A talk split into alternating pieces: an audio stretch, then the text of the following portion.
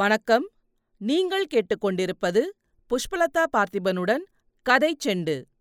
சிவகாமியின் சபதம். எழுதியவர் கல்கி கிருஷ்ணமூர்த்தி. பாகம் இரண்டு. காஞ்சி முற்றுகை. அத்தியாயம் பதினான்கு. மகேந்திரர் தவறு. சத்ருக்னன் கொடுத்த ஓலைகளை படித்து வந்தபோது மகேந்திரருக்கு அடிக்கடி கைகள் நடுங்கின. முதலிலே இரண்டு மூன்று ஓலைகளை சற்று சாவகாசமாக படித்தார். மற்றவையெல்லாம் விரைவாக பார்த்து முடித்தார். கடைசியில் சத்ருக்னை பார்த்து சத்ருக்னா இந்த ஓலைகளை நீ கொண்டு வந்திருக்க கூடாது. என்னிடம் கொடுத்திருக்கவே கூடாது என்று சோக குரலில் கூறினார். பல்லவேந்திரா மன்னிக்க வேண்டும் என்றான் சத்ருக்னன். உன் பேரில் குற்றம் ஒன்றுமில்லை சத்ருக்னா. மன்னிப்பு கேட்பதற்குரிய காரியம் எதுவும் நீ செய்யவில்லை. உன்னுடைய கடமையே நீ செய்தாய்.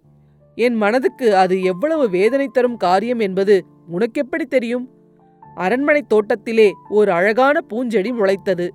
அரண்யத்தின் நடுவிலே ஒரு மனோகரமான மலர்கொடி தழைத்தது. இரண்டும் இளந்தளிர்கள் விட்டு வளர்ந்தன. பருவ காலத்தில் அரும்பு விட்டு பூத்து குலுங்கின. அந்த பூஞ்செடியையும் மலர்கொடியையும் வேரோடு பிடுங்கி நெருப்பிலே போட்டு புசுக்கும் பொறுப்பு எனக்கு ஏற்பட்டிருக்கிறது சத்ருக்னா. அது எவ்வளவு குரூரமான பொறுப்பு என்பதை நீ கொண்டு வந்த இந்த ஓலைகளிலிருந்து நன்றாக அறிகிறேன். மகேந்திர பல்லவர் பெருமூச்சு விட்டுவிட்டு சத்ருக்னா மாமல்லரின் கோமள இருதயத்தை நான் எவ்வளவு தூரம் புண்படுத்தியிருக்கிறேன் தெரியுமா? எவ்வளவு தூரம் அவன் மன உறுதியை சோதித்திருக்கிறேன் தெரியுமா? இதை கேள் என்று கூறி ஓலையிலிருந்து பின்வரும் பகுதியை வாசித்தார். என் ஆருயிரே உன்னை வந்து பார்ப்பதற்கு என் உயிர் உடல் ஆவி அனைத்தும் துடிதுடித்து கொண்டிருக்கின்றன. இந்த காஞ்சி கோட்டையைப் போல் நூறு மடங்கு கட்டும் காவலும் உள்ள கோட்டைக்குள்ளே என்னை வைத்திருந்தாலும் எல்லா கட்டுக்காவலையும் மீறிக்கொண்டு உன்னிடம் நான் பறந்து வந்து விடுவேன். கடல்களுக்கு நடுவில் உள்ள தீவில் ராவணன் சீதையை சிறை வைத்தது போல் உன்னை யாராவது வைத்திருந்தால் அங்கேயும் உன்னை தேடி வந்தடைவேன். சொர்க்க லோகத்திலே இந்திரனும் பாதாள லோகத்திலே விருதராச்சரனும் உன்னை சிறைப்படுத்தியிருந்தாலும் நான் உன்னை வந்து அடைவதை தடைப்படுத்த முடியாது. ஆனால் இதையெல்லாம் காட்டிலும் பெரிதான தடை வந்து குறுக்கிட்டிருக்கிறது. அது என் தந்தையின் கட்டளைதான். தாம் அனுமதி அளிக்கும் வரையில் காஞ்சி கோட்டையை விட்டு வெளியே போகக்கூடாதென்று மகேந்திர பல்லவர் எனக்கு கட்டளையிட்டிருக்கிறார் சிவகாமி. இந்த உலகத்தில் என்னால் செய்ய முடியாத காரியம் ஒன்று உண்டென்றால் அது என் தந்தையின் கட்டளையை மீறுவதுதான். நெற்றிக்கண் படைத்த சிவபெருமான் என் கண்முன்னால் பிரதிச்சமாகி மகேந்திர பல்லவரின் கட்டளைக்கு விரோதமாக ஒரு காரியத்தை செய்யச் சொன்னால் ஒரு நாளும் அதை நான் செய்ய மாட்டேன். அவ்வளவு தூரம் என் பக்திக்கு உரியவரான என் தந்தை இப்போது என்னை எப்பேற்பட்ட கொடுமைக்கு ஆளாக்கிவிட்டார் தெரியுமா? என்னுடைய உயிரை காட்டிலும் எனக்கு பிரியமான காதலிகள் இருவரையும் நான் சந்திக்க முடியாதபடி செய்துவிட்டார். அந்த இரண்டு காதலிகளில் ஒருத்தி ஆயினச்சிற்பியின் மகள் சிவகாமி. அவளை அரண்ய மத்தியில் உள்ள தாமரை குளக்கரியில் நான் ஏகாந்தமாக சந்திக்க விரும்புகிறேன். இன்னொரு காதலி யார் தெரியுமா? அவள் பெயரை உனக்கு சொல்லட்டுமா? சொன்னால் நீ ஆசியை அடையாமல் இருப்பாயா? அவள் பெயர் ஜெயலட்சுமி. அந்த காதலியை நான் இரத்த வெள்ளம் ஓடும் யுத்த களத்தின் மத்தியில் சந்திக்க ஆசைப்படுகிறேன். சந்தித்து அவள் என் கழுத்தில் சூடும் வெற்றி மாலையுடனே திரும்பி வந்து உன்னை பார்க்க விரும்புகிறேன். மகேந்தர் இவ்விதம் வாசித்து வந்தபோது சத்ருக்னன் தலை குனிந்து பூமியை பார்த்த வண்ணம் நின்றான். கேட்டாயா சத்ருக்னா இப்பேற்பட்ட புதல்வனை பெறுவதற்கு நான் எவ்வளவு பாக்கியம் செய்திருக்க வேண்டும்? ராமனை பெற்ற தசரதரை விட நான் பாக்கியசாலி அல்லவா?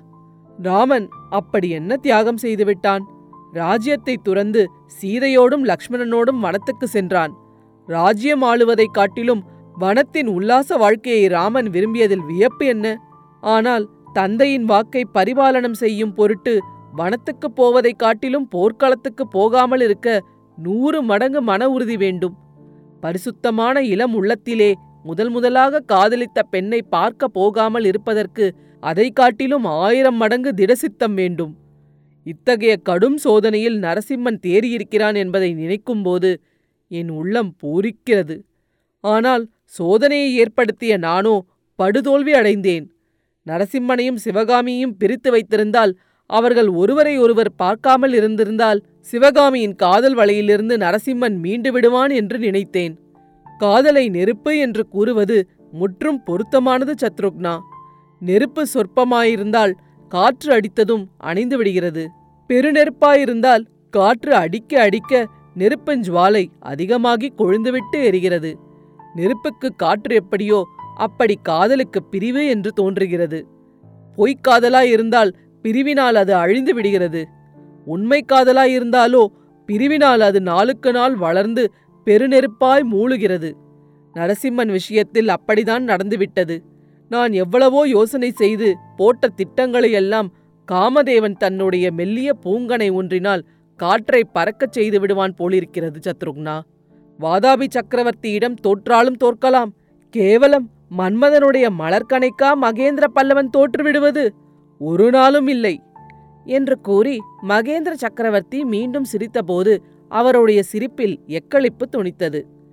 மாமல்லனுக்கு நான் இட்ட கட்டளையை இந்த கணமே மாற்றிவிடுகிறேன் சத்ருக்னா. நான் தரும் ஓலையை எடுத்துக்கொண்டு வாயு வேக மனோவேகமாய் காஞ்சிக்கு போக வேண்டும். தலைக்காட்டிலிருந்து துர்விநீதனுடைய சைன்யம் காஞ்சியை நோக்கி வந்து கொண்டிருக்கிறது. அதை எதிர்த்து நிர்மூலமாக்குவதற்கு நரசிம்மன் போர்க்களத்துக்குச் செல்லட்டும். போவதற்கு முன்னால் ஆயனர் வீட்டுக்கு போய் சிவகாமியை பார்த்துவிட்டு போவதாயிருந்தாலும் போகட்டும் அதற்கு நான் குறுக்கே நிற்கப் போவதில்லை.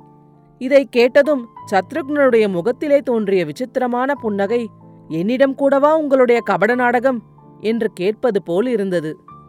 அடுத்த அத்தியாயத்தில் விரைவில் சந்திப்போம். கதைச்செண்டு பற்றி உங்கள் நண்பர்களிடமும் உறவினர்களிடமும் பகிரவும். உங்கள் கருத்துக்களை கமெண்ட்டுகளில் பதிவிடுங்கள். உங்கள் கருத்துக்களை கேட்க ஆவலுடன் காத்துக் கொண்டிருக்கின்றேன். நன்றி. நீங்கள் கேட்டுக்கொண்டிருப்பது புஷ்பலதா பார்த்திபனுடன் கதை செண்டு.